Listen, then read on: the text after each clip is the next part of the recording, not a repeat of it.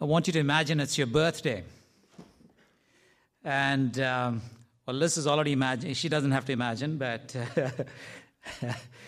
um, and you invite people to come out for the birthday, and uh, they bring prizes, and I'm sorry, they bring gifts, and they have, you know, they're talking among themselves, and they're having a good time. They give each other the gifts, and they ignore you and walk away. I'm not sure whether you felt that ever, but it seems like Christmas sometimes is increasingly becoming that. And I um, I was thinking, what is that gift that we can bring to our Lord? What about the gift of gratitude? Is that something that we can bring to our Lord? And I think it's important that we uh, define gratitude and what gratitude is. Okay, so let me give you a graphic definition of gratitude. It's the burp. burp. Right? Burp of a satisfied and a content soul. I've lived in the Middle East for about seven years, and one of the things that they expect you to do when they invite you, those, you know, the natives there, the locals there, is to burp after they've given you a meal. It's the sign of satisfaction. Here's another one, gratitude as a virtue. Gratitude is a virtue that leads to action. It's not just a thought. It's not just a feeling, but is a verb. It leads to action. Just as gratitude is the queen of virtues, ingratitude is the king of vices. And John Piper had this to say, ingratitude is a form of delight that rises uncoerced from your heart. There's no coercion for gratitude. That made me think, because if, you know, gratitude is commanded in the Bible, be thankful. I mean, it's it's it's a command. It's in the imperative. And so what, what is God saying? I think it, it it is just simply this, that if our hearts are not naturally grateful, there's something wrong with the heart. It's good to pause and to ask ourselves, what's going wrong? It's not the act of gratitude as much as the heart of gratitude which is in question. Gratitude.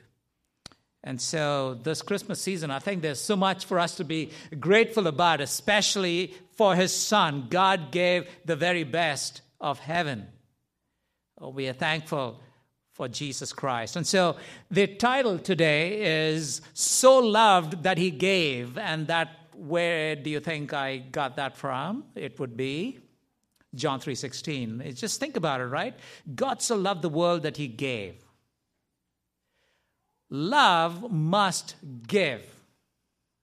You see, it's a love that gave the best. It's the love that blessed the undeserving. It's the love that impacted us for eternity. And so if we are the recipients of such love that gave, then I think it demands three essentials. So God willing, we want to connect with, with these three over the next three weeks. But the three things are this, that we would be hardwired for gratitude. Second, that we, will, we, we would be channels of grace. And third, that we would be reservoirs of generosity.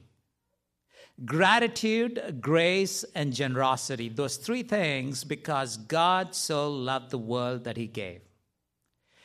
And so today we want to see in the light of the Christmas story about this, about gratitude, of being, being hardwired for gratitude. And what I mean by hardwired for gratitude is that circumstances or any of those won't trip our hearts from being grateful.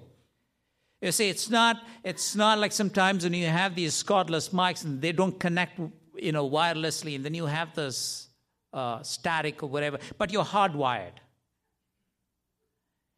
That nothing can impact a heart of gratitude.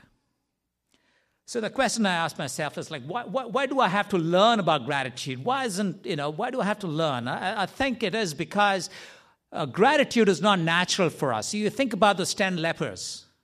Think about them, lepers. I mean, they had no right to be in a social setting. They were isolated, and they're getting, they, they're healed. And how many turn back? Just one. I don't know if that's the general statistic or if it's even less of people who are grateful for what we have received. It's not natural to us. You see, if, if gratitude is from contentment and satisfaction, we, we are not ones who are easily satisfied. We, we, we, we need more. We are built for more. We, we are not satisfied with the mediocre, with just the minimum. We need more. And so gratitude seems to be uh, impacted as a result. There is this um, Forbes study that was done, and the irony of this is in, in the study they found seventy-one percent of people are not thankful during Thanksgiving. They're saying, what is there to be thankful during Thanksgiving? It's a time of stress, and I think even Christmas is increasingly becoming that, isn't it? Here's another reason. Uh, here's from, from science and studies. You know, it's called gratitude is the superpower. And I refer to science only because, you know, it's increasing. It's interesting how science does this. God's word is said this so many times and so long ago and so, so many times. And now science comes in and grabs that as if something that they have said because of research and study. I want to say what they found eventually is what God's word has already said. But listen to me as I read this, all right? This is an article. Built for gratitude, build your gratitude brain, it says. Build your gratitude brain. They say there's new neurons in the bones, in the marrow of our bones, make their way to the brains for distribution as they are needed. And this process of cellular renewal happens uh, till we die. And gratitude helps our brain distribute that really well. So gratitude really impacts and helps our brain. Second study, what gratitude does to your brain, it says, that the title of that article. It upgrades your hormones, including oxytocin and cortisol, and those are the ones that you feel good about, because it increases blood flow and activity in the hypothalamus, which con- which is the master gland that controls the hormones. There's also something called the gratitude intervention, that just be a, a, a therapy of gratitude, which helps your physical. But we as Christians, we're saying, listen, we're not being grateful just because it helps us in the physical, but we've been blessed with the spiritual. Like, wh- what else do we need? What else uh, can, What else do we need to be grateful, if not the fact that we have God himself as our Father, that we've been blessed with every spiritual blessings. We have received what the, what the heavens, uh, the best that the heavens can offer. And yet our gratitude gets stripped up pretty soon because of unpleasant surprises, uncontrollable circumstances, or unexpected bends in the road. Something that happens that trips us, that we didn't expect, and there is this bend in the road that we we didn't see. And so we are tripped up. Our gratitude is tripped up. And so with that in mind, I'd like you to turn with me to, to Gospel of Luke, chapter one. We want to look at three characters today. And if you will keep your Bibles open, because as we read those references, I would like you to read them aloud with me so that you can be in the story with me as we look at that, all right? So, so keep your Bibles open to Luke chapter one. And the first character we want to see is the praying Zacharias, the praying Zacharias. So if you will look at verse thirteen, I'd like you to read it aloud with me as I read verse thirteen. Okay, all of us together, chapter one, verse thirteen of Luke. But the angel said to him, "Do not be afraid, Zechariah, for your prayer has been heard." I don't hear you. Okay. "And your wife Elizabeth will bear you a son, and you shall call his name John." Praying Zacharias. Look at verse six. He is called righteous and blameless. Um, Zacharias. It was expected of the priests that they would marry within the Levitical tribe. And so Zacharias has found for himself one of the daughters or the descendants of Aaron. And what about his character? You see, Elizabeth was barren. It was expected at that time to have children, and that if you if you don't have children, people would assume that there is some secret sin that's causing that barrenness. And so what people would do, they either divorce their wife and remarry or get them get for themselves another wife.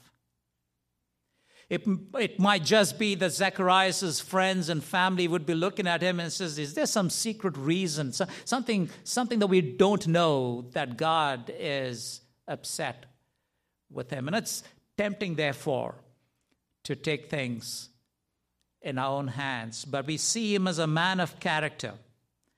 In verse seven, we see that they are both advanced in years. They've grown together in spite of their situation. They've remained married. But he is also a man of word.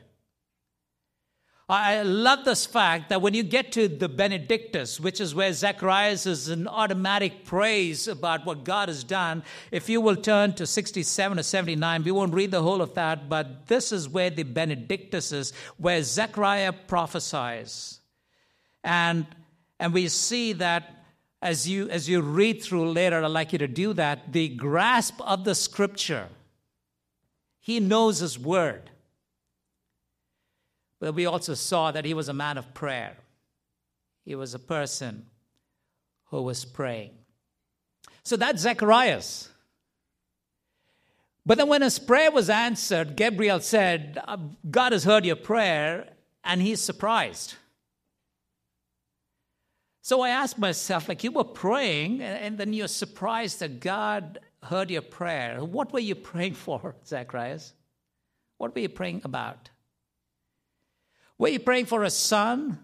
Then his response is odd. Was he praying for the redemption of Israel? Because as Simeon would say, uh, as he came into the temple when uh, the Lord Jesus was brought in for, for on the eighth day. He he says, uh, "My eyes have seen your salvation." We read about it in Acts chapter uh, in Luke chapter two, verse thirty.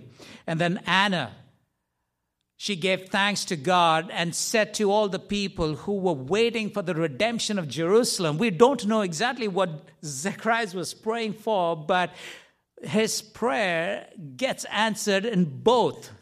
He gets a son, and there's this joy of the redemption of Israel that is drawn nigh because his son is going to make straight the path of the coming Lord. But I want you to imagine with me the thoughts of Zacharias. This is what I would have thought, I guess, if I was Zacharias. And I'm heading back after my service in the temple is done, and I'm heading back to the place where I live. And I say, I got to see, I got to see Gabriel. Even in my mind, I thought I should have reached out and touched him, but I was so fearful, I couldn't. Why, why, why, why did I doubt? Why, why, why can't I just take that as God's word? Poor Elizabeth, what am I going to tell her? I can't even tell her of all that I've saw. There was this time that I even thought that I might just get myself someone else. And thankfully I didn't. But I just can't wait for those nine months when Gabriel said, "I would be joyful at the birth of my son." Gabriel has given these five things, five things. He said, one, that I'll be joyful at his birth, that he'll be filled with the Holy Spirit from his mother's womb, and that I need to take care that he doesn't uh, drink wine or strong, strong drink, and that he's going to come in the spirit and the power of Elijah, and that he's going to prepare the way for the coming Lord. The Lord is coming. You know, the joy that would be his as he, as I think it could, it would be his as he's, as he's walking back home. The Lord is coming. But that is just me thinking aloud, right? But I don't want you to notice his response to the bend in the road. Something that happened unexpected. What he didn't expect. And what was Zacharias' first words when he when his mouth was opened? I want you to turn with me to Luke chapter one, verse sixty-eight, and I'd like us to read this together. Luke chapter one, verse sixty-eight. Luke one sixty-eight. Blessed be the Lord God of Israel, for he has visited and redeemed his people. You see, his first words were not about the fact that he has, well, I'm a father now, I'm a father, I need to go tell everybody, but his joy is about the Lord. His excitement as he opens his mouth is about the Lord. You know, a grateful heart. Notice two things. It has the right perspective and it has the right priority. A right priority because the first thing is God. It is him who needs all praise and all glory. A right perspective because it's God who has made it possible. And so therefore his heart could rejoice. A grateful heart comes because of a godly priority. Not, not self-absorption, not because I have this entitlement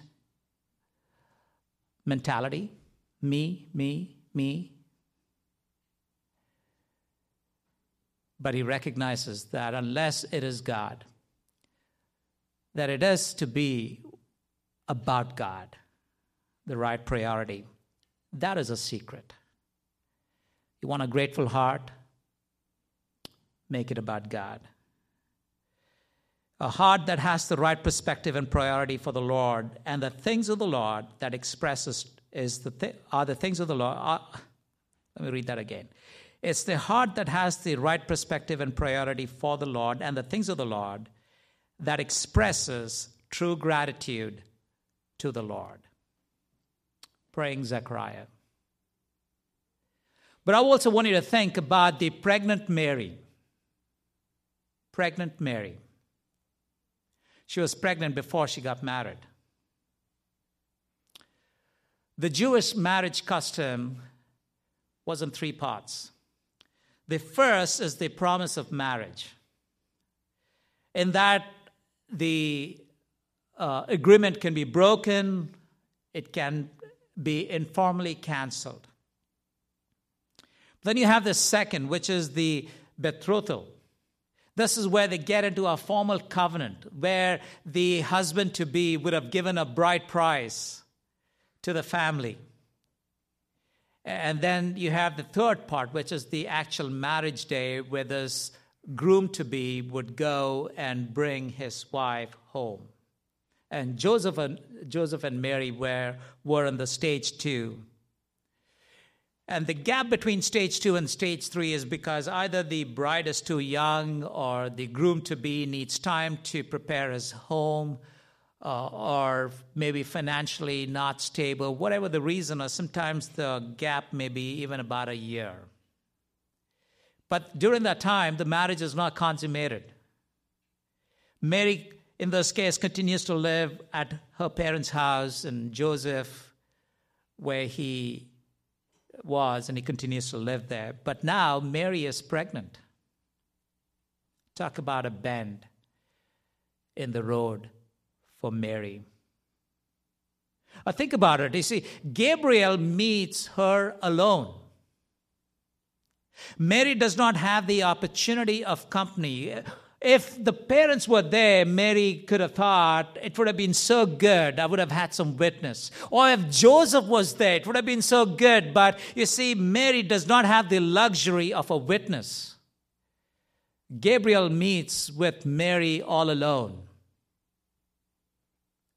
That's a bend in the road.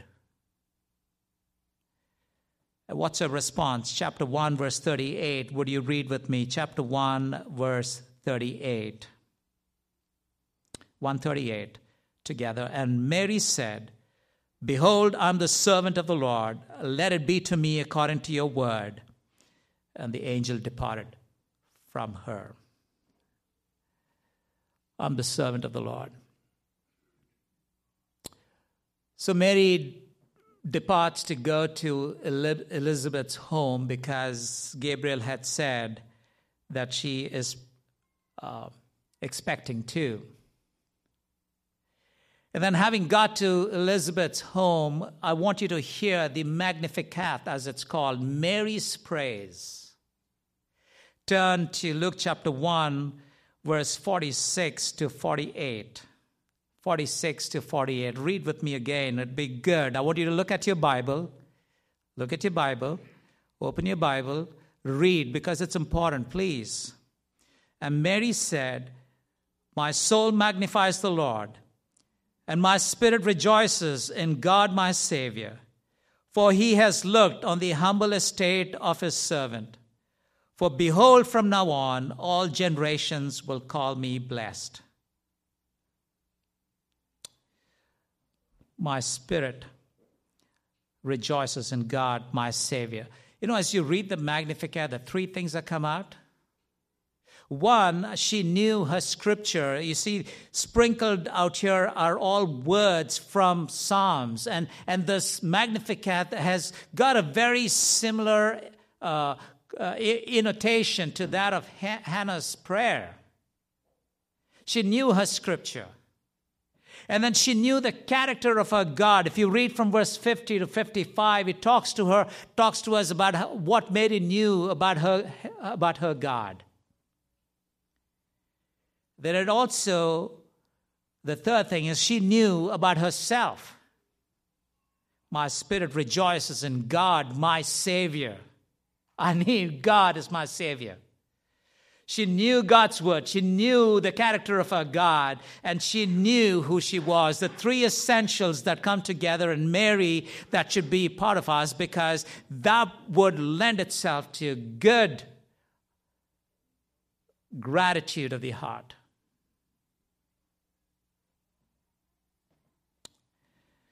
You see, Mary took comfort in the fact that she knew her God and the character of her God, not in the unknown future.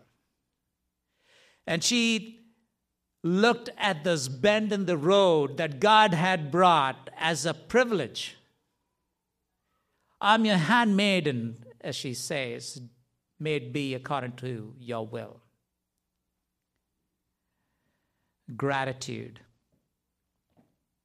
A gratitude that comes from a heart that knows the Lord and his character, that stays grateful in spite of the unexpected bend in the road. Praying Zacharias, pregnant Mary. Now what do you think about the pondering Joseph? Pondering Joseph. It's interesting. We don't hear a peep from Joseph. No words of what Joseph has said. And this is what God had to say, God's word had to say about Joseph. We read about it in Matthew chapter one, verse nineteen to twenty. I'll read it to you. And it says, "And her husband, or betrothed to be, Joseph, being a just man and unwilling to put her to shame, resolved to divorce her quickly. But as he considered these things," what rich expression of his character. I want you to notice, he was a just man. That's what God's word says. He wants to do what is right by God. And so he thinks through, and he's not a vengeful man. He, he, he doesn't seek out a financial, a punitive, punitive retribution, because he's been shamed, because it's about him, you see, in that, in that, in that world that he lived. It's about him. He could have demanded money. He could have demanded her life. And he had that right under Mosaic law. But think about it. He's now in Bethlehem. In Bethlehem with Mary and Jesus. I want to check out how long it is, how far it is between Bethlehem and uh, Nazareth and Bethlehem. There are there are various figures given out. So I did a Google search. I said, Bethlehem, Nazareth, what's the distance? And this is what it said. If you go by car, it's one hundred fifty-six kilometers. It takes two hours and two minutes. Google is pretty precise. And you get to go on the Yitzhak Rabin Highway, or Road six. If you take the bus, it'll take you three hours and twenty-two minutes. And you can start at twelve nineteen, which is about ten minutes ago. You missed the bus, but you get there at three forty-two this afternoon. You'd have to take four different buses, and you'd have to do about two kilometers of walking. But if you go walking, it takes thirty-three hours.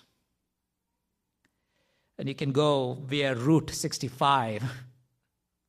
You can be very sure that route didn't exist two thousand years ago. And he didn't take the bus. He didn't take the car. We don't know how he went. We, you know, uh, the imageries that we have is Mary sitting on the donkey, and it could be.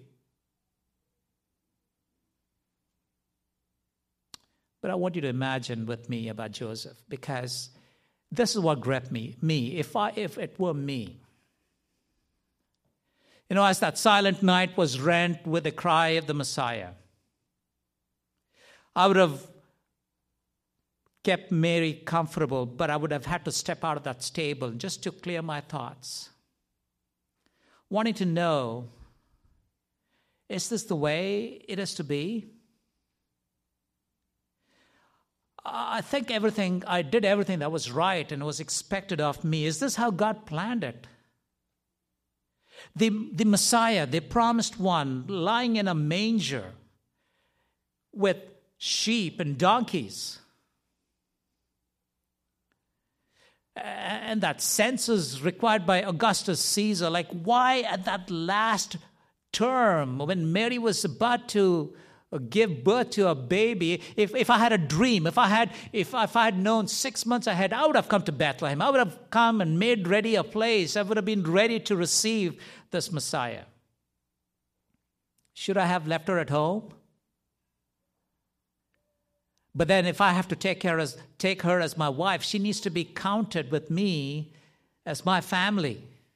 I'm not sure if you realize, but, but Joseph taking her as Mary during census would mean extra expense because it's a poll tax that you have to pay tax on the number of heads that are in your family. Irrespective of your income, if you have two, then you have to pay for two. If it's three, you have to pay for three. And with Mary along and probably, possibly Jesus, not sure whether he would be taxed at this point, but I've heard of prophecies. I heard that God had promised the Messiah to come. He had planned everything. He would have definitely planned for a room in the inn, at least someplace, but not just the manger.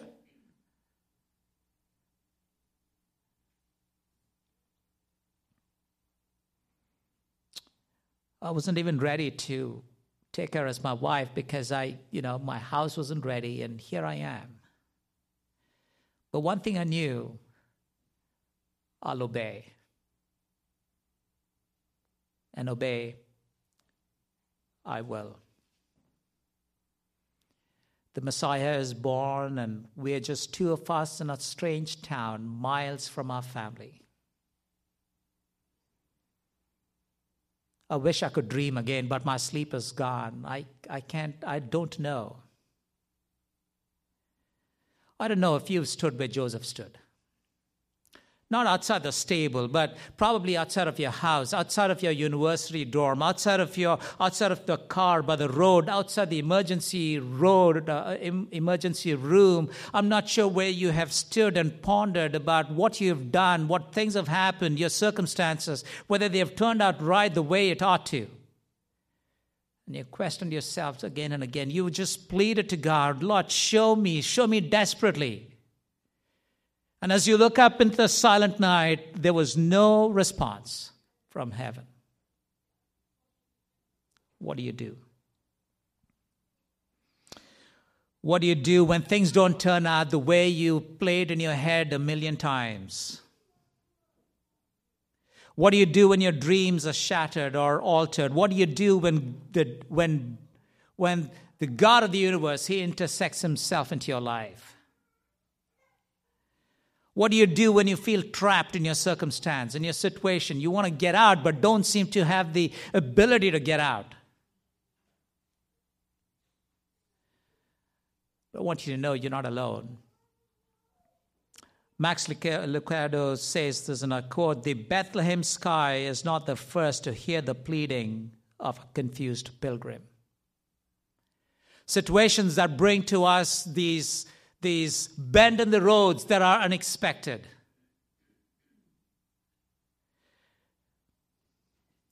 How did Joseph respond?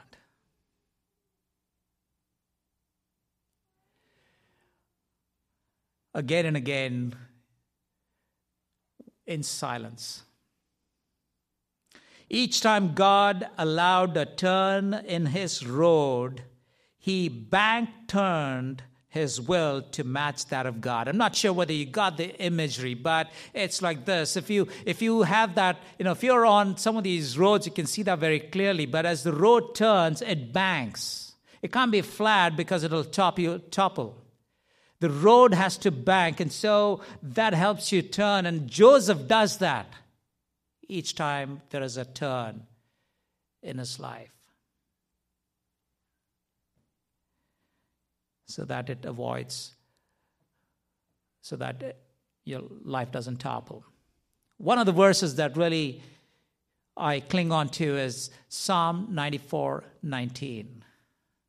Psalm ninety-four nineteen says that when the cares of my heart are many, your consolations cheer my soul. When the cares of my heart are many, your consolations, O Lord, cheer my soul. Being hardwired for gratitude. That nothing will upset, nothing, no situation, no circumstance will topple. Think about Zechariah. Remember Zechariah? He had his priority right. He knew that it has to be about God. Think about Mary. She knew the person of her God, the person, the, the, the character of her God. She knew the scripture. She knew, she, she, she knew who her God was and who she is. And you think about Mary. And I think about Joseph. He persisted. He, he didn't have the privilege of the angel himself coming and speaking to him. It was based on a dream.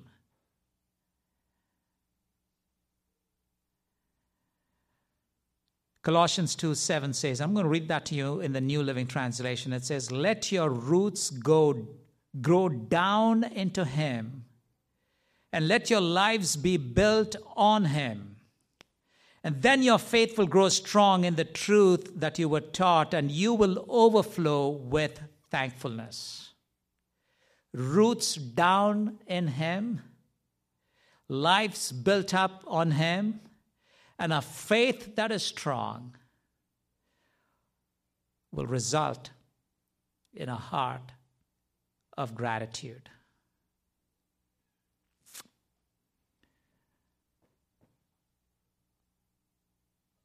An obedience at all cost.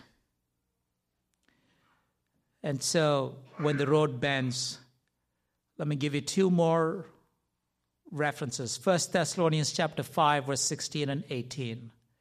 Rejoice always, pray continually, give thanks in, in all circumstances. Give thanks in all circumstances, not for all circumstances. We are not here, uh, you know, uh, uh, we, we, we're not thankful for, but in, because we have a God who is in control. Ephesians five nineteen and twenty, make music in your heart to the Lord. Always give thanks to God, the Father, for everything, in the name of our Lord Jesus Christ. Be, being thankful. We started out by saying, what is the gift that we would want to bring to our Lord this Christmas? We said the first thing would be gratitude. And I guess you all agree with me. But I want to give you some more. Uh, I want to call some of these the, uh, the anti-gifts. That's the term that you will come across during see, this season quite often. It's an anti-gift where you're not giving a gift to someone else, but you give a gift to yourself. It's called the anti-gift. But I'm talking about a gift that no one else wants, but only Christ is willing to take and able to take. The first one is bring him your guilt and your fears. Your guilt and your fears. You see, guilt and fears, they keep the windows of our soul closed so that we can't see the grat- with gratitude the glories of Christ. Bring to him your fears and your guilt. Bring to him your pride. You see, because pride does the most damage to our gra- to our grateful heart. It burns up your countenance of grace. Bring to him your plans and your deepest hopes.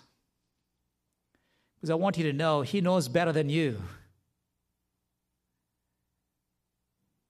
So bring, bring it to him. Bring to him your broken rela- relationships. Your heart will be filled with gratitude because he alone can offer that friendship that's unmatched. And he will bring to you friendships that he approves. Bring to him your cynicisms and your discouragements, because he will lighten and heal your heart. That's the first step to a grateful heart. Bring to him your health concerns. Bring to him your time. Bring to him, be excited about him, saying that I'm excited to spend my time with this king in knowing more about him and knowing that it's only him that thrills my soul, as we sang this morning. And lastly, will you bring the gift of yourself to him? Because he brings the gift of himself to you, and he, every Christmas, is that reminder. And your heart will be lifted in such gratitude that nothing in this world can take away, nothing in this world can dampen, because it is from God himself. It's out, out of this world. May that be true for you. Father, we thank you that this Christmas season, there's so much that we can be thankful about. And we pray that, unlike Peter, who looked around and saw the storms of our life and feared that we will sink, we pray that our hearts would lift up in gratitude for all the goodness and all that you've been, and for the greatest gift that we have received, the unspeakable gift in Jesus Christ. May our hearts, therefore, be hardwired for gratitude, because we have a God who gave and gave the very best. And this afternoon, Lord, we give of ourselves, and we pray that we would be, therefore, the most grateful, because our life is hid in Christ himself. We thank you for answering our prayers. In Jesus Christ, our Lord's name, and all God's people said, amen.